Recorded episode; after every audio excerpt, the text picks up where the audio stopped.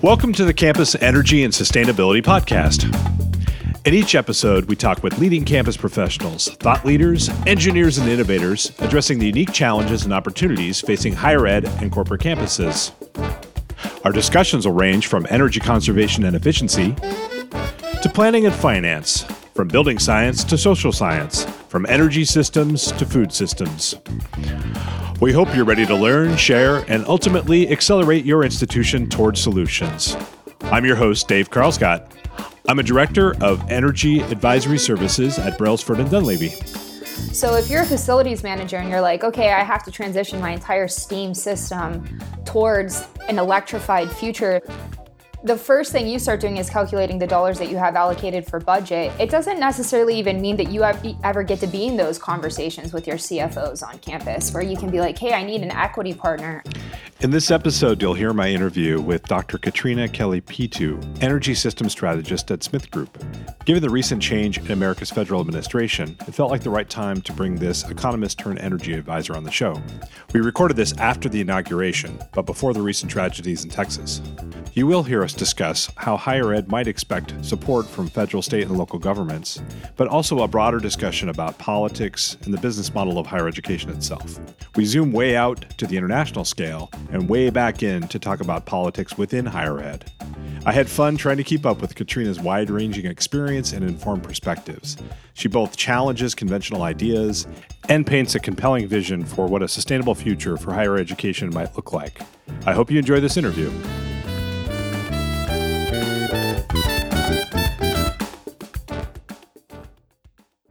Well, Katrina, it's great to have you on the podcast. Thanks for having me on the podcast. This is really exciting.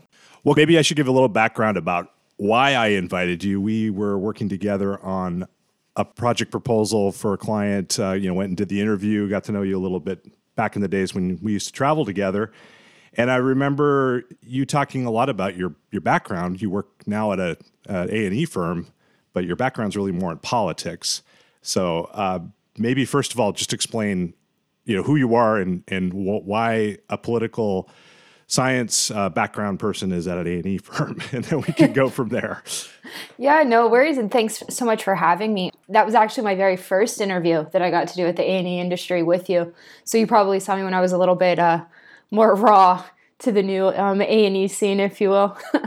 but yeah, my background's in politics and economics. Actually, um, I came up in sort of the public sector agencies. I started out in the Federal Home Loan Banks one here in Pittsburgh, which they really focus on financial, on supporting financial institutions through housing finance and community investment. And, you know, it was it was the Obama years. People were really excited about thinking globally and all of that. I'm one of those people who grew up in sort of the Michael Jackson age of we are the world. so I was working on climate change at a global level after that. I worked in London for 10 years, did my PhD there but then you know just really quickly realized actually there's a huge disconnect between what policy members are doing to kind of save the planet and what's actually happening on the ground and i got super jaded super fast especially when i started focusing on more disaster relief going to countries like the philippines and i just realized someone from the politics side of things really needed to go work with engineers to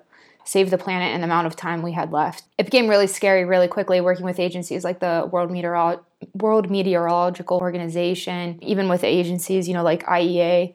It was it was just pretty scary to see what was really happening with the world. So I decided the best thing I could do was come back to Pittsburgh, where I'm located now, find a company that really wanted to make a dent in saving the planet, and I ended up helping open up the office in Smith Group here.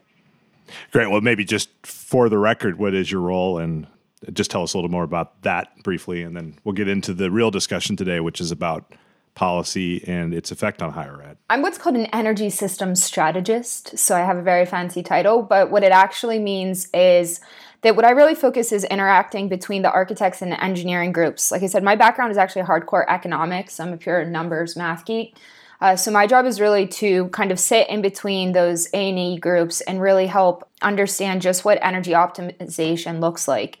So a lot of my work is working right alongside our mechanical and electrical engineers to just really help create the most environmentally responsible design for cities, um, for districts, for campuses, most importantly, which is how we ended up crossing paths. I know that you guys have a, a deep passion for driving campuses to sustainabilities and you know campuses today are like little cities. So it's really um, it's exciting to see some of the stuff that's going on in the university side.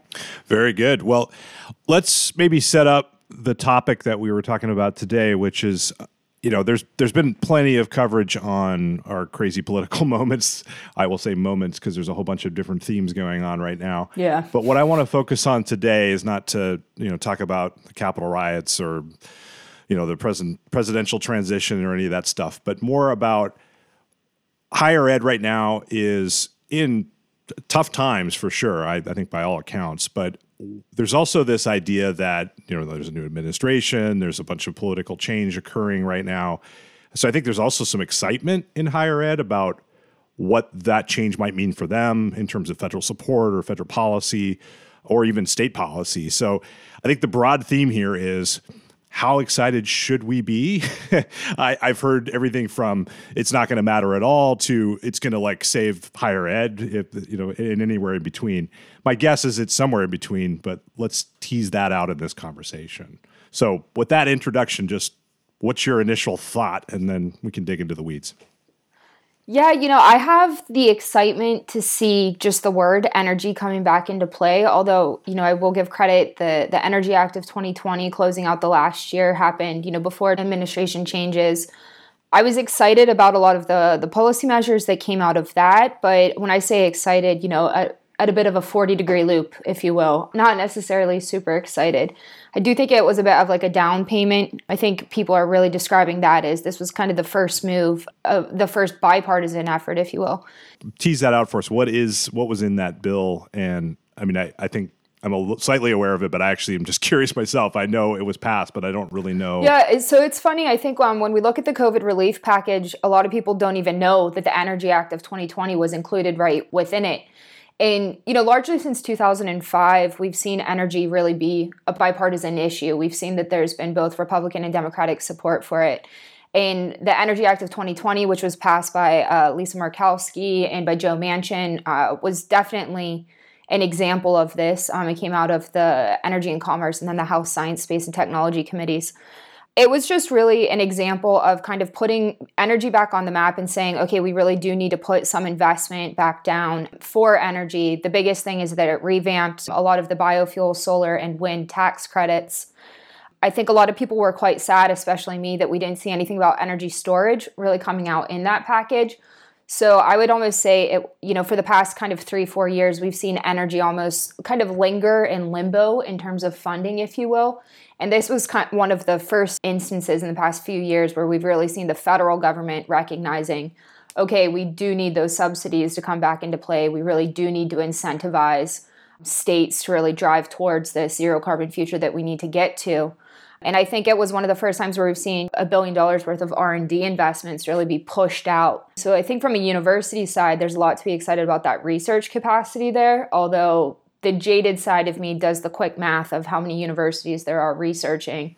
You know, a billion dollars divides it up, and it's not that exciting. But I do think for me, you know, it, what it what it shows is a market signal, and I think that's really what we need in the states, and that's the biggest thing that universities should take away is in this age of like, well, should I or shouldn't I double down on my capital investments that are needed for decarbonization? It definitely shows you the signal signal, excuse me, that the U.S. is kind of back on track and we're back in focusing on on what uh, the other 192 countries in the world are doing. Yeah, well, it sounds like most of it was tax credits, which I know is a bit of a challenge for higher ed because they don't pay taxes, so they have to find a tax equity partner, and it makes it more expensive to take advantage of things like that. Was there anything else that you're aware of beyond the tax credits that that higher ed might be affected by directly other than the research which you already mentioned? I think that the diversity of those tax credits but also like some of the subsidization the grant fundings that are going to be made available for state level agencies were a little bit interesting to look at. I think some people were excited about things like combined heat and power packages being included in there. But as always and this is i think a bit of a moment for for universities actually start speaking up there's just not enough focus on the demand side interventions in policy ever. It's just a hardcore discussion. Okay, this is how we transition our slide forwards in the future. And I think for me, and especially you know those of us in the A and E industry now who really work on infrastructure at the end of the day, and that's what's keeping our lights on in campuses, is I didn't necessarily see the uptake or even the wording of, you know, infrastructure support, planning support, etc. I think a lot of people are hoping that that's what the state level interventions will do. Mm-hmm. But again, like I said, I to me this was like a big tee up that was, hey, okay, a bunch of really cool funding is hopefully going to come down the line in February, March, April. And so so I think that's a lot of of what we hope to see coming down the line in the near future. Yeah, I guess there's two thoughts I've heard too is getting folks like Lisa Murkowski and Joe Manchin on board or leading in this case on this bill. Will they was this all they wanted to get done and they're done and they're not going to be supportive anymore? Or is this a down payment? And i guess it remains to be seen on what where that goes from here. Yeah i think on my side of the world especially whenever we look at you know joe manchin and lisa specifically regardless of their committee assignments especially joe manchin has been someone who's really been pushing for energy probably because of his geographical location but I always go back to like West Wing. They, you know, I think it was it literally in a 1997 episode. Uh, you kind of had one of the characters saying, "Don't talk about climate change because you'll never get any votes from West Virginia and Pennsylvania. Pennsylvania is like the Saudi Arabia of coal." But I, I think sometimes people underestimate, even for universities that are located over here, that you know Texas is not just our in our only big energy producing state. There's still a bunch of states up here in in the Midwest and kind of the Northeastern region that are really haven't decoupled their economy. So for universities, I think that are located within that space, it's tricky for them because they're focusing on you know building back better already building more sustainable buildings where they can transitioning their campuses. And their broader state governments right now are still focused on hey how do we create jobs out of a dying fossil fuel industry? That is a tricky cup of coffee i think. Yeah. No that's basically what I'm hearing though is there's there's different ways to get the same results, but you may have to frame the the problem differently. Uh, and I think that's that's something we found in higher ed too. I mean, even when I'm working with a campus that has uh, the moral clarity about what they need to do from a climate change perspective, you still got to make it pencil at some level. Like they have to be able to afford to do it at all. You know, especially yeah. in a in a so it's even if even if you have everybody on board, you still have to make all those other arguments anyway, right? No, and I think you hit it on the head whenever you started talking about if you're a university, you still have to find an equity partner to take advantage of the tax credits. And I think overall, as an industry right now, it's probably something that people in energy don't appreciate, but energy is hugely complex. And, you know, I'm a prime example. It's an economic issue, if you will. Like, energy is a really easy way of measuring the economy, calculating your supply and demand cash flows. But at the end of the day, energy assets themselves, energy infrastructures, and on campuses are often handled by people who are running facilities, right? So if you're a facilities manager and you're like, okay, I have to transition my entire steam system towards an electrified future, the first thing you start doing is calculating the dollars that you have allocated for budget. It doesn't necessarily even mean that you ever get to be in those conversations with your CFOs on campus where you can be like, hey, I need an equity partner. I mean, it's not necessarily the background of people who handle infrastructures traditionally to understand that part of the, the entire financial equation. And I think that that's actually a huge problem that we're still encountering in universities and energy broadly, which is just that disconnect between almost your financial engineering and your overall just traditional campus wide engineering. It's really tricky. Yeah, I was talking to an energy manager the other day, and he was making the same point. He said, You know, I'm more financially illiterate than most, but he knows that you know a lot of his his colleagues at other campuses they don't you know they can barely do a simple payback calculation, let alone you know make a complicated tax equity deal pencil in a pro forma for their CFO to buy in on.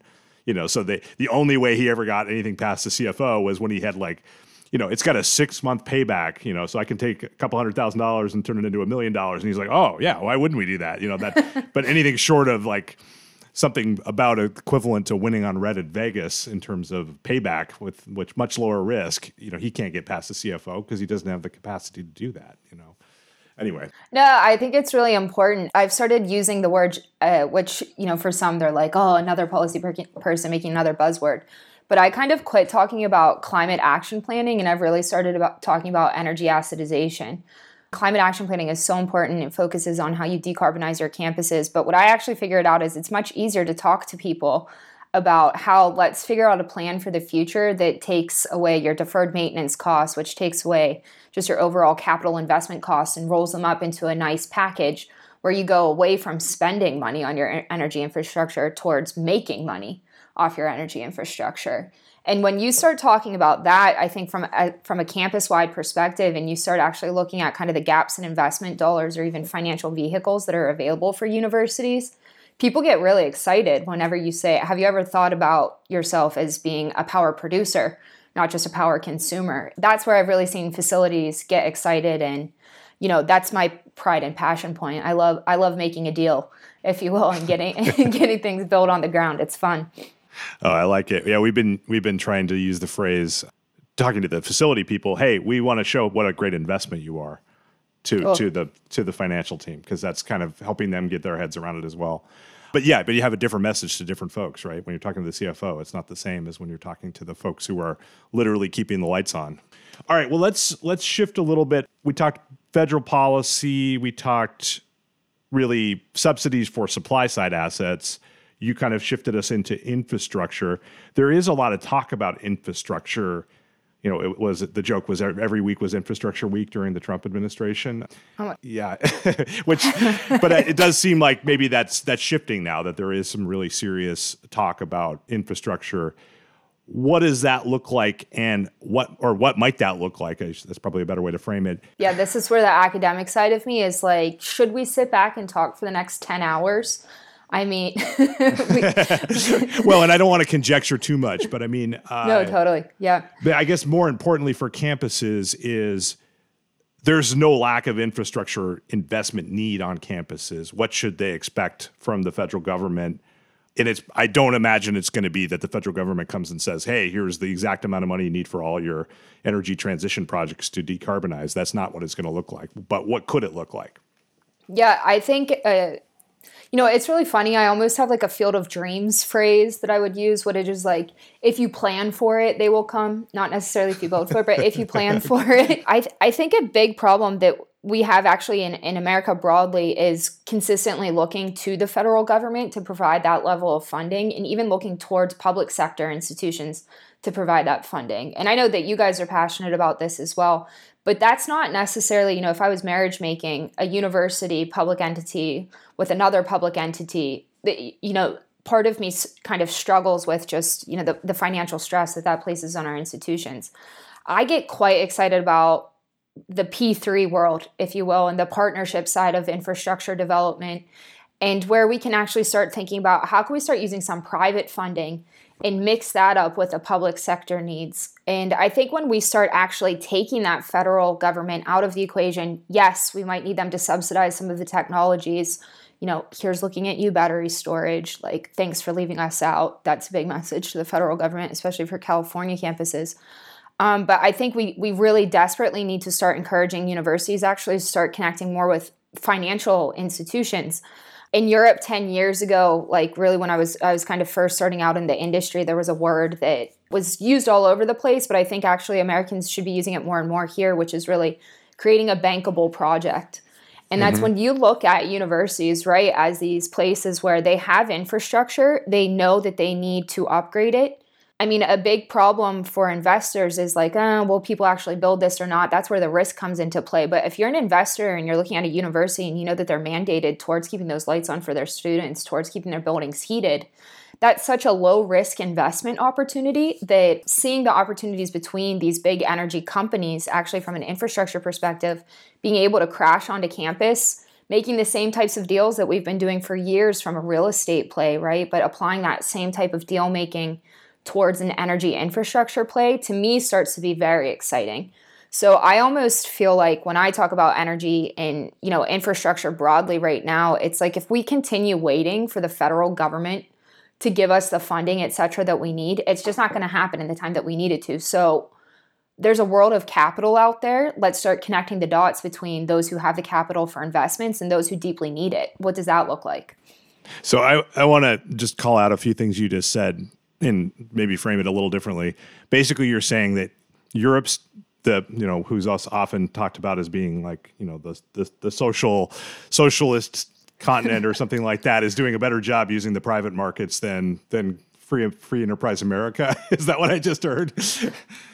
I in terms of infrastructure developments. Let's keep it okay, very specific yeah. to infrastructure. Yeah, no, right? that's like, that's fair. Okay, but yeah, we're not talking about healthcare. We're not talking about a bunch of other topics. That yeah, we're not. I mean, you know, I'm not getting into like blue chip technologies or whatever that stuff is. Like, you know. It, yeah, no, that's. But I and I I call that out just because I I mean I think that's true, right? And it's it's just a um it's a frustration I have as well because it's like you said, there's all this opportunity that you just need money to invest in, and it's a great deal. But our in public institutions just are not structured to take advantage of that.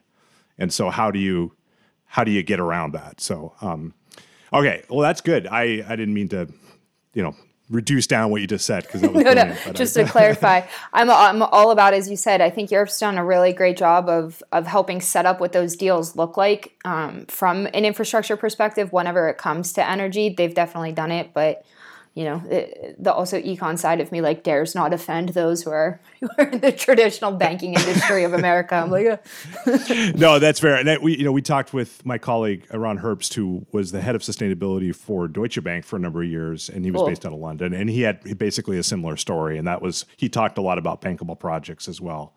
So that's a common theme through this podcast even. It's really exciting I think to see that happen because I think the the one thing that I do get frustrated or or the one thing that where you can encourage universities to be more positive to look at is where these places have already happened, right? Like it's not necessarily whenever people start to panic a little bit, how do I get this deal made? What do I do?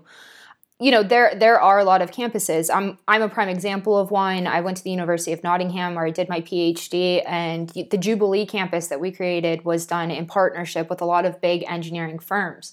I got exposed as an economist to even what environmental engineering looks like just because I was working inside of a super sustainable building, right? I knew what a green roof was because it was right in front of me. So I think you know to give universities that excitement, especially when you know we see some of the research funding that that has come out recently.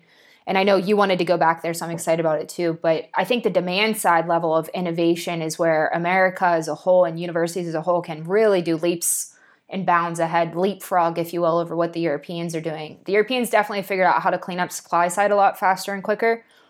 It's economically benefit for them to do so as well too. You can make that geopolitical argument.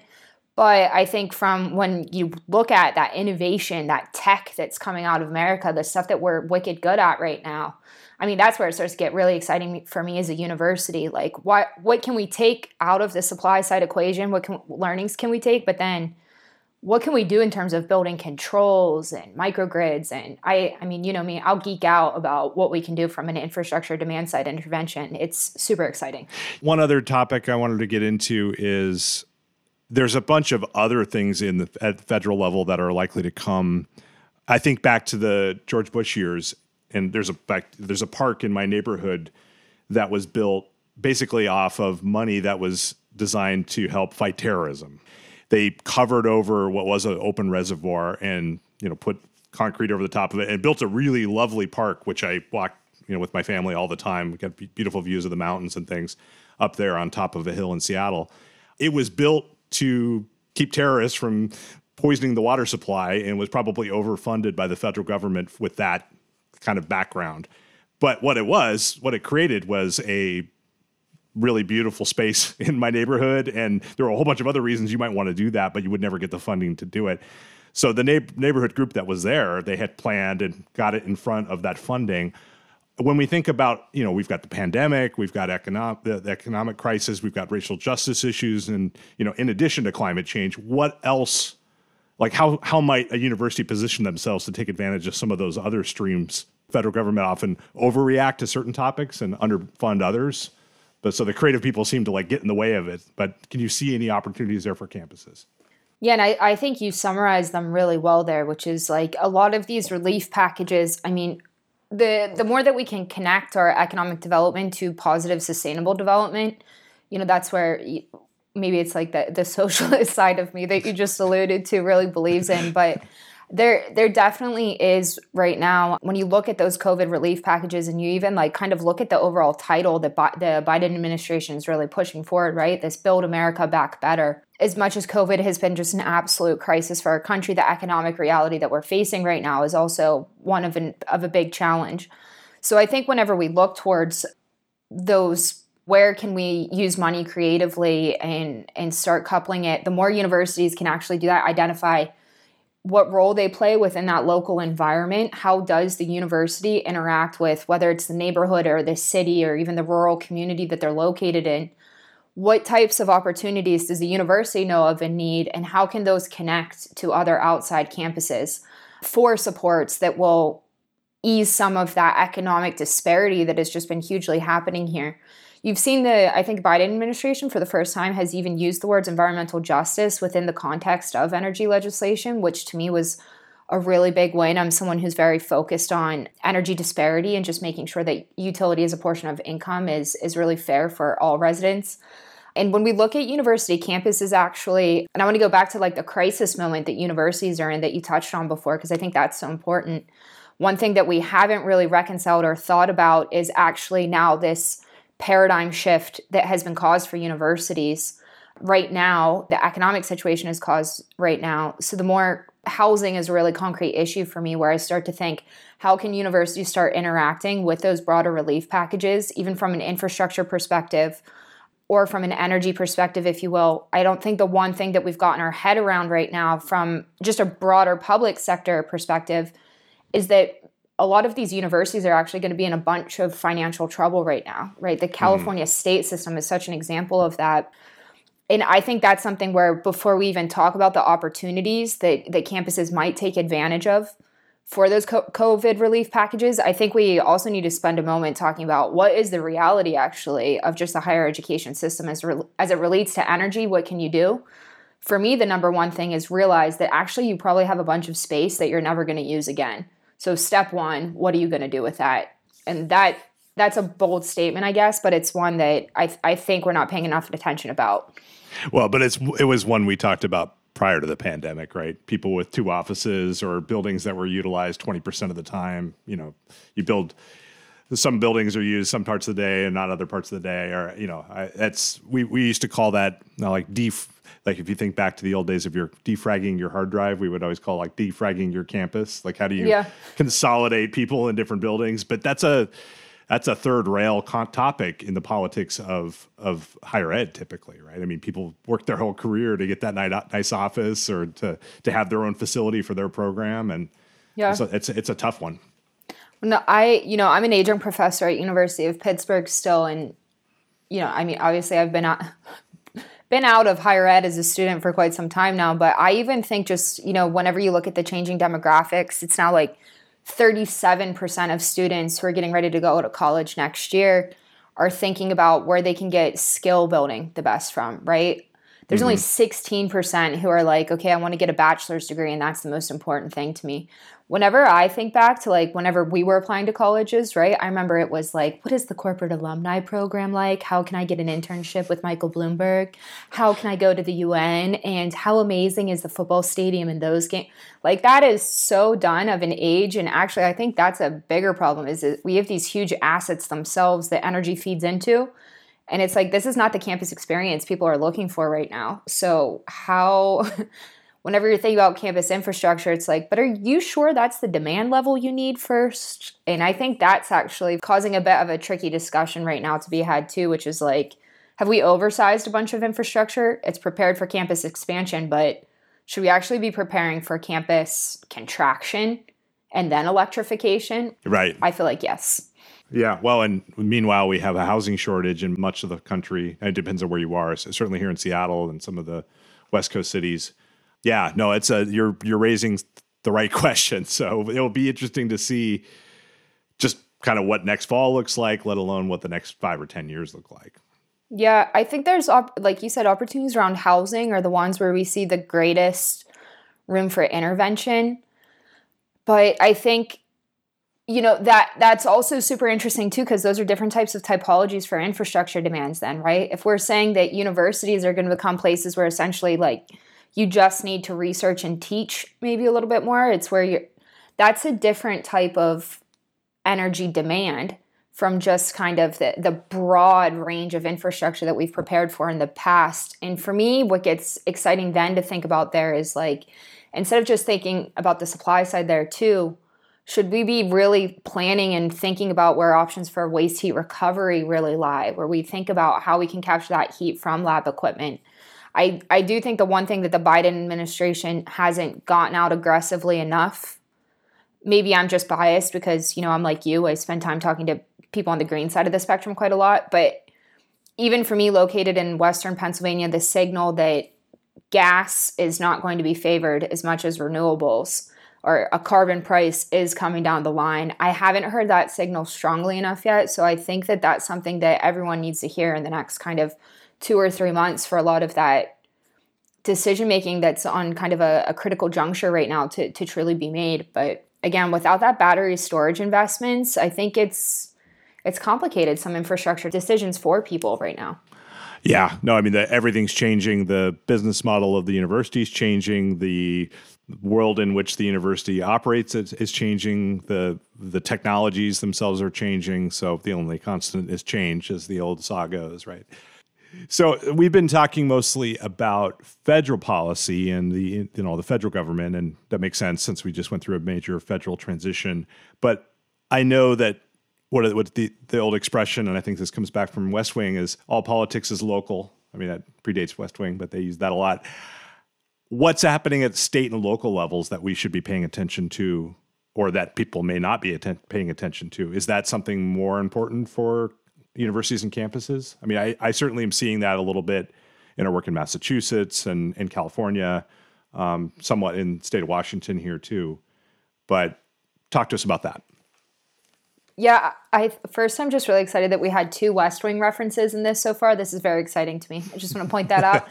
um, still a big fan of Rob Lowe. Um, I yeah, whenever we look at the local discussion, you know, and I think we touched on a little bit of how can universities, you know, be creative about that financing, etc. I think actually maybe we're not giving enough credit even to universities and how much they've they've kind of kept the pedal or is that the phrase? No, kept the pedal to the metal yeah. for sustainability. okay, is that it? Yep, okay. you got it.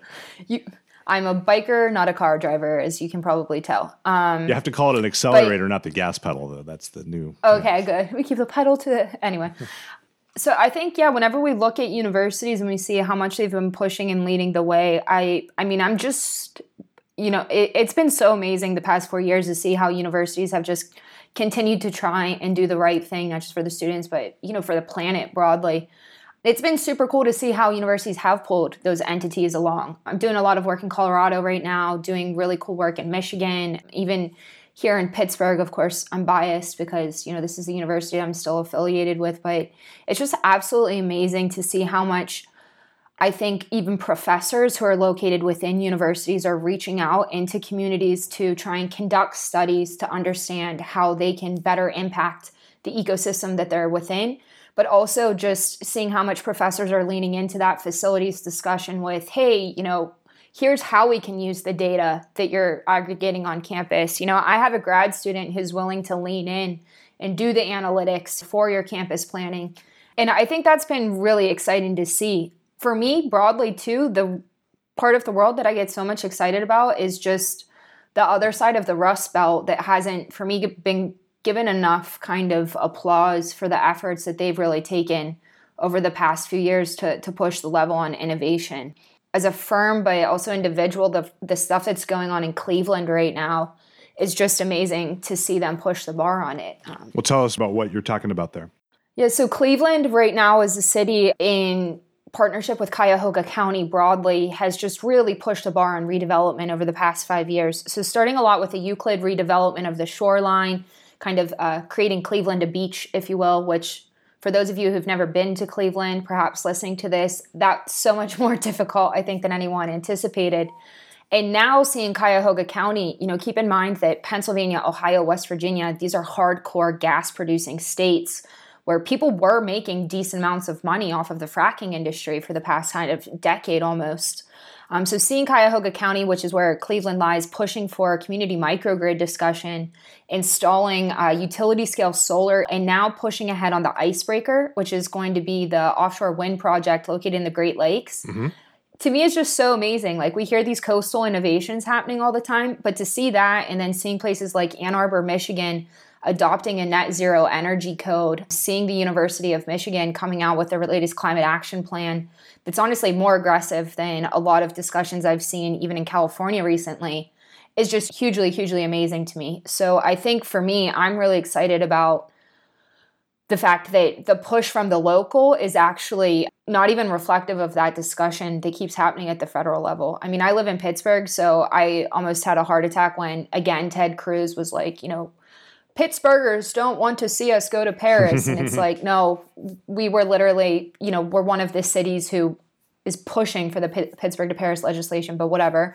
But it's really cool to see the local level of politics become completely bipartisan, to see our local representatives reaching across the line and just really focus on how can we create good jobs for the energy industry there and to be honest a lot of that type of innovation has been directly pushed by the universities in the area whether it's case western reserve university where it's cleveland state university of pittsburgh like i said university of michigan. It's just really really cool to see how much people here are kind of leaning into the opportunity to do the smart thing about energy instead of the quick thing. Yeah no that's great. I well thinking back to my friend Brian Campbell, who's been on this podcast a couple of times, and he talks a lot uh, similarly about the Midwest.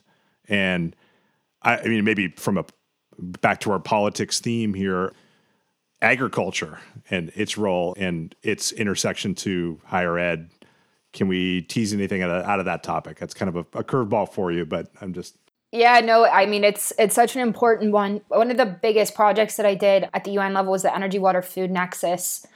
And to be honest, it's one of those moments where someone who's focused on energy, you realize that you're actually missing the mark half the time by focusing on just on energy. the consumption of water, right, on campuses, like, oh man, should we be talking just about water consumption? And then to throw food in. Oh my God. It's, you know, these things are so related and we so often um, fragment them, to your point earlier, intentionally, whenever actually a lot of the the smartest things we can do is identify those co-benefits so I think from an energy perspective around agriculture and even looking at rural campuses, that part of the conversation has definitely been left out from more of the I'd almost call it like left side, if you will, right? More of the democratic. There has been a huge focus on what cities need, but I don't know that really focusing on what agricultural communities need to do that transition has, has been discussed or fleshed out further enough. And whenever we see things like the opportunity to to start using new types of crops in the middle of Pennsylvania to, to bring in additional revenue, I think it's super exciting. You know, we're seeing marijuana as like a real type of industry that's coming out of the gate, making people lots of money now. But, you know, that's also a super energy intensive process. So I, I, you know, I always go back to microgrids because I get really excited about the opportunities create decentralized infrastructure. But how cool is it to think about in the middle of nowhere, you can start thinking about how to create these islanded innovation ecosystems in partnership with agricultural communities like let's get Westworld with our innovations, you know? West Wing meets Westworld. All right. Yeah, exactly. like well, cool. No, I, I didn't mean to like, you know, we'll focus on, uh, on areas that you're most comfortable, which is great. I like your comment about the more you get into one topic, the more you realize how little you know about the whole, the whole system. And that's, that's part of the point, I guess. Um, yeah. All right, so we've gone from the federal to the local. What if we go to the hyper local? You've studied politics. What about the politics of the higher ed institution itself? Is that something we can Ooh. get into for at least a few minutes here before we wrap this up? Do you mean, I mean, so many. Should we get into the, do you mean between facilities and just leadership and that overall governance structure for success, or even just talking about how your econ department will push for something completely different than what your engineering department pushes for. Maybe a different way to word it would be what is like how would political science study higher ed as a political entity? Yeah, I mean, I probably am stuck on the word because I just got excited that you used it here, but I mean, defragmentation in university ecosystems is such a real thing, isn't it? Like academic silos just tend to tend to be so real, not just amongst different departments, but amongst different generations as well too. I think that from a university standpoint, when we talk about the hyper local, it honestly is that one of the biggest challenges to the energy transition at a university campus, not even the infrastructure itself, but just the disconnection between what the provost wants to do from a research perspective, what kind of your president wants to do from, you know, your second nature commitments, and then what your facilities manager is actually capable capable of doing in terms of your budget. And then background over here, you needing to hire a director of sustainability and everyone thinking, does this go in operations? Does this wait, no, is this my real estate side? No, it goes in planning right? Like it's the world of university fragmentation is so real and large, but um, the political science, I guess, part of me is goes towards you know how do you how do you defragment policy and make real things happening, and that's where I think universities the more they can get ahead and actually almost create their own policies. We keep using words like climate action plan or energy master plan. Um, even just having a vision, a man on the moon moment, right? From a climate perspective or a carbon perspective, whatever you want to call it for the future, I think is a really important signal to send to everyone, which is, hey, we're all going to get underneath this same kind of direction and start steering our ship forwards together. That's really, I think, needed. Um, in, and then you know the second part underneath it is you've got to establish those clear governance mechanisms whether it's a steering committee for sustainability a carbon committee giving people the empowerment that they need to interact with those higher ups so they don't have to go through the traditional 18 different levels of tenureship and staff versus faculty blah blah blah is so real and so urgent. So i just think it you know especially for those of us in the industry who work alongside universities one of the first things that I think I, I tend to do whenever we go in from a planning perspective is ask the question who if we're going to implement this who has to give the okay on it? It's not just one person it's 10 people. And how often do they meet? And i'd say nine times out of 10 the answer is like uh, occasionally.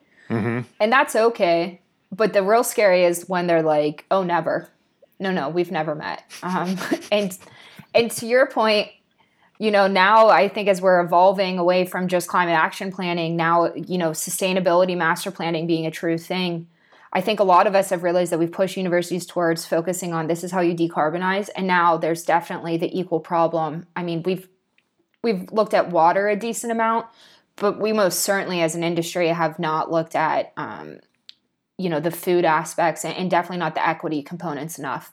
So I, I think that that's going to be a bit of a tricky thing is realizing that a lot of universities have made these 10 year plans but now the 10 year plans are up. And i think a lot of us have been planning towards 2030 but you know 2030 is now only nine years away. So now we've really actually got to do the even crazier thing which is like how do we plan for 2050 and people hate making long-term plans right?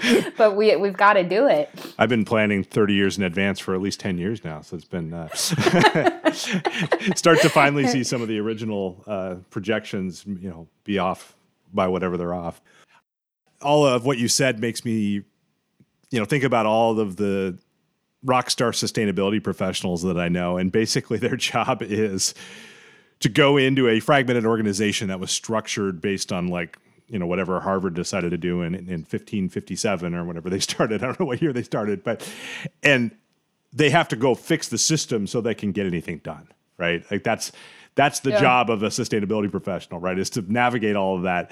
So it seems like there's a lot of room to, as we try to take on all these problems at the same time, you know, we're going to have to change the actual institution in the process. And I think the good news there is maybe we can get a handle on some of the racial justice issues and the inequities. Maybe we can get a handle on some of the financial business model problems. Maybe we can get a handle on some of the how does the university interact with the community and, and all those other things if we can do all those things simultaneously. So, but I think I think you're right. I think it's it's about creating spaces for change to occur, but they're long you know big institutions they they're they're designed not to change right like that's their whole point is to like be what they are for as long as they can possibly be. So it's it's challenging for sure.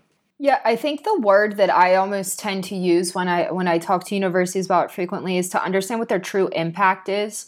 You know from a carbon perspective we so often are talking about what's your carbon footprint? And i think those of us in the sustainability realm are starting to hear more and more leave a handprint not a footprint a positive impact for the next generation but I think something that's more useful for university leaders to really think about now is just to really quantify that impact from an economic perspective.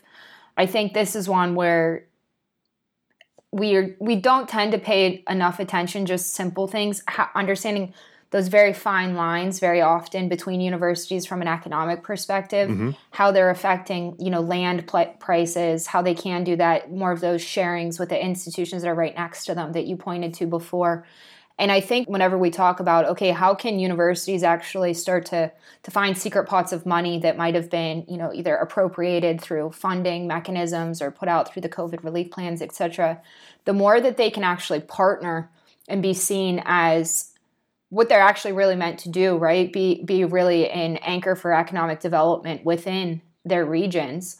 The hardcore, I guess, academic side of me thinks that there there is a bit of a return of universities going really back to where they should be, which is understanding how to create the best value for citizens within the communities that they lie within, possibly right now. Yeah, that, and I, so that's let me that's stop exciting. you there for just a second. So that's I think that's important, right? Because within the institution, people don't tend to think that way. They think about their department or the outcome of that student or whatever. I mean, which are also important. But what you're saying is the university, when it wants to do bigger things, needs to see itself in the context of the community and the, the you know, it was created by the state in a lot of cases, you know, for a pu- public institution. So like, why yeah. and what was it supposed to do? And if you lose sight of that, you're missing the boat. Yeah, absolutely. And I mean, it, this is the first year um, I'm part of the, the Governor's Council on Environmental Quality in Pennsylvania, where we work with the PA State Board of Education to pass legislation relating to environmental STEM curriculum. And this is the first year that we've been able to insert language mandating that STEM education must include the topics of sustainable development, must include the concepts also of environmental justice, but also um, just really include a more inclusive understanding too of who their attendance rates look like from a, a, local perspective. I think in the Northeast, especially, it's really tricky. You know, a lot of time these are the really old academic institutions, like you said, even. You know, you said Harvard, but this is we have lots of Ivies here, and even our state universities here are oftentimes, you know, at that elite level, like California is too. And people come from afar, but that means that they've become hugely unaffordable at times for your local citizens. So the the more that universities I think can understand that interaction and, and just go back to that mission and connect sustainability directly towards that mission, the more we're doing, you know, a better service not just to the planet, but like li- literally to the ethos of education, which we really need right now in the states. I think when, I, when we talk about energy in the future, that's something that we need to be conscious of is that there's still a lot of room to go in terms of innovation that we need to produce and the more that we can get diverse voices and more diverse thinking in in the room of who creates that innovation the more creative our technologies will be. So i think you know when we talk about that university fragmentation oftentimes we don't plan enough in partnership with the research that's happening there. But that's my favorite thing to do as part of master planning process. How can we go on the campus? How can we set up a governance for success? How can we solve the problems? But what's the unique sort of special sauce that each university has and what can they bring to the table for it? I think that's where you can get people really excited about delivering on that mission. So you know if there's like a hopeful word for 2021 what are you excited about for energy? I think it's just there's been a signal for people to lean in and to share their research to share innovation and share what they're they're learning from operational perspective directly with university leadership. And that's very exciting. Well, and I, I like when we started talking about supply side things, and you kind of said you were really more focused on the demand side? And all of that demand side is really personal right? It's demand side is who who are you? What do you need? What are you asking for? And that's that's very tied up in what do you want to be as an institution and how are you going to interact with your local community and things like that. So i i like that connection. That's that's not really maybe one i've seen super strongly articulated before. So thank you for for sharing those thoughts. That's great thanks demand side interventions are where we have to go. I mean, we've got when we look at our carbon inventory in the United States, it's over 40% of that carbon comes from buildings alone. So we're talking all the time about how do we get more solar, how do we get more hydro. I almost dare not comment, but nobody's talking enough like what happens when our nuclear baseload goes away. That honestly keeps me up at night. But whenever we start thinking really about like how can we actually get to somebody around me used this word recently. I did not use it myself. I just want to clarify. Someone used the word negawatt with me recently, mm-hmm. and they're like, everybody's talking about the megawatts we need, but nobody's talking about the negawatts, how you just reduce your energy use intensity in the built environment. And I had a real thought actually. I'm I'm the first person to love a brick and mortar institution. Like nothing gives me greater pleasure than delivering a lecture on one of these like Oxford campuses, etc. I really need to quit being having that obsession, but it's just deeply ingrained. but um, the first thing I do when I go into these buildings is be like, wow, I mean, these things have been existing for 200 years. My next thought is, and oh my god the building facade is so aged and just absolutely leaking heat. Like how old are these windows themselves actually? Like how many kbtus are just coming out? And i think that that's something that we haven't wrestled with as universities too is that you know from an infrastructure perspective just understanding especially how much the these buildings are interacting with age systems. The buildings are just as old as, as the systems oftentimes. So it's, it's it gets really fun, I think, from an A and E perspective, to just think about really the world of adaptive reuse and how you can start applying that to a campus perspective. It's pretty cool. Very cool. Well, we got like six more podcasts to get out of that last little uh, yeah. section there, I think. um, well, good. Well, I I know I could talk to you all day because I have done it before, but um, to, just for the benefit of our listeners, we should probably wrap it up. Any any other closing thoughts or kind of um, the framing of this whole podcast was was intended to be: if I'm at a campus, what should I expect around policy, especially in this this changing time? So, sort of bringing us back to that general theme. How would we wrap it up? Yeah, not to be a, a, used car salesman of energy, but probably to be a used car salesman of energy infrastructure. What will it take to get you I into think, a microgrid today? exactly where I was going. Well, you should actually start thinking about. Um, but I really do think it's there. I mean, the policies are going to be there. We saw the market signal. I think that honest, the best thing you can do as a campus and university right now is start directly involving your CFO into conversations with your facilities and operation managers and start saying, okay, how much money are we actually spending on energy? What's the cost of energy right now? If you're not modeling that with carbon right now, you're missing the boat. And you're also missing opportunities to just decrease your overall spend. So I think from a policy perspective, you know, we see the signal that's come down the line. We're moving towards this same kind of highway plan, I guess, that the rest of the world is on. It's going to happen. We're going to have to become sustainable. So the best thing you can do is actually, you know, make an environmentally conscious decision.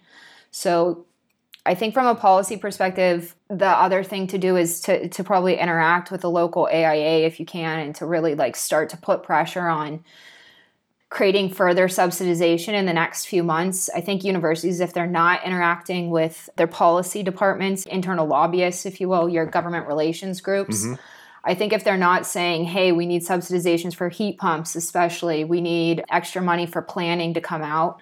I don't know that that side's been heard loud enough in, in DC, but I do know legislation is coming down the line. So I would say as a university, start getting active and start getting demanding as what you need to kind of um, fill that gap between business as usual and sustainability performance.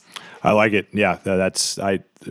It's it's more than just uh, bringing down the cost of solar, right? I guess is, is maybe a, a quick way to summarize that. Yeah. Excellent. I mean, like you said, we'll talk about it in hopefully another podcast someday, but we could spend time just talking about the costs of heat pumps and like how much we're in trouble in this cold area alone if we don't start focusing on it soon. So that's definitely for me um, in the next three months. The more that universities in the northeastern states can and mid- and midwestern states can start talking about, okay, but like this is what we actually need to adapt in cold climates. I think that's where we've got to be exceptionally vocal in the next few months.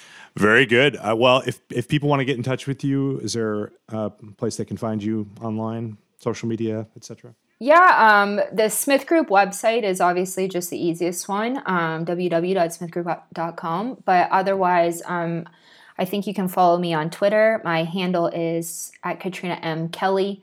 Um, I'm normally found on the, under the hashtag of climate Twitter, apparently, which I didn't know, but I'm very excited about um, to find recently. But otherwise, they can just get in touch with you guys. and think you know how to hunt me down, and hopefully, everybody is emailing you to tell you how much they love your podcast after, after every episode. So, well, it's a, that's my recommendation. I like it. I like it. Thank you for that. Uh, well, it's been a pleasure talking to you, and I look forward to the next conversation, whether it's recorded or not. Uh, thank you so much for having me. I so appreciate it.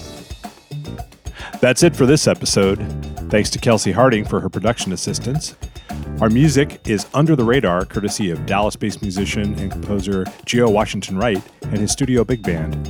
If you'd like to follow our show on social media, our Twitter handle is at Energy Podcast. You can also find us on LinkedIn. Just search for Campus Energy and Sustainability Podcast. If you'd like to support the show, consider leaving a rating or review on iTunes. As always, thanks for listening.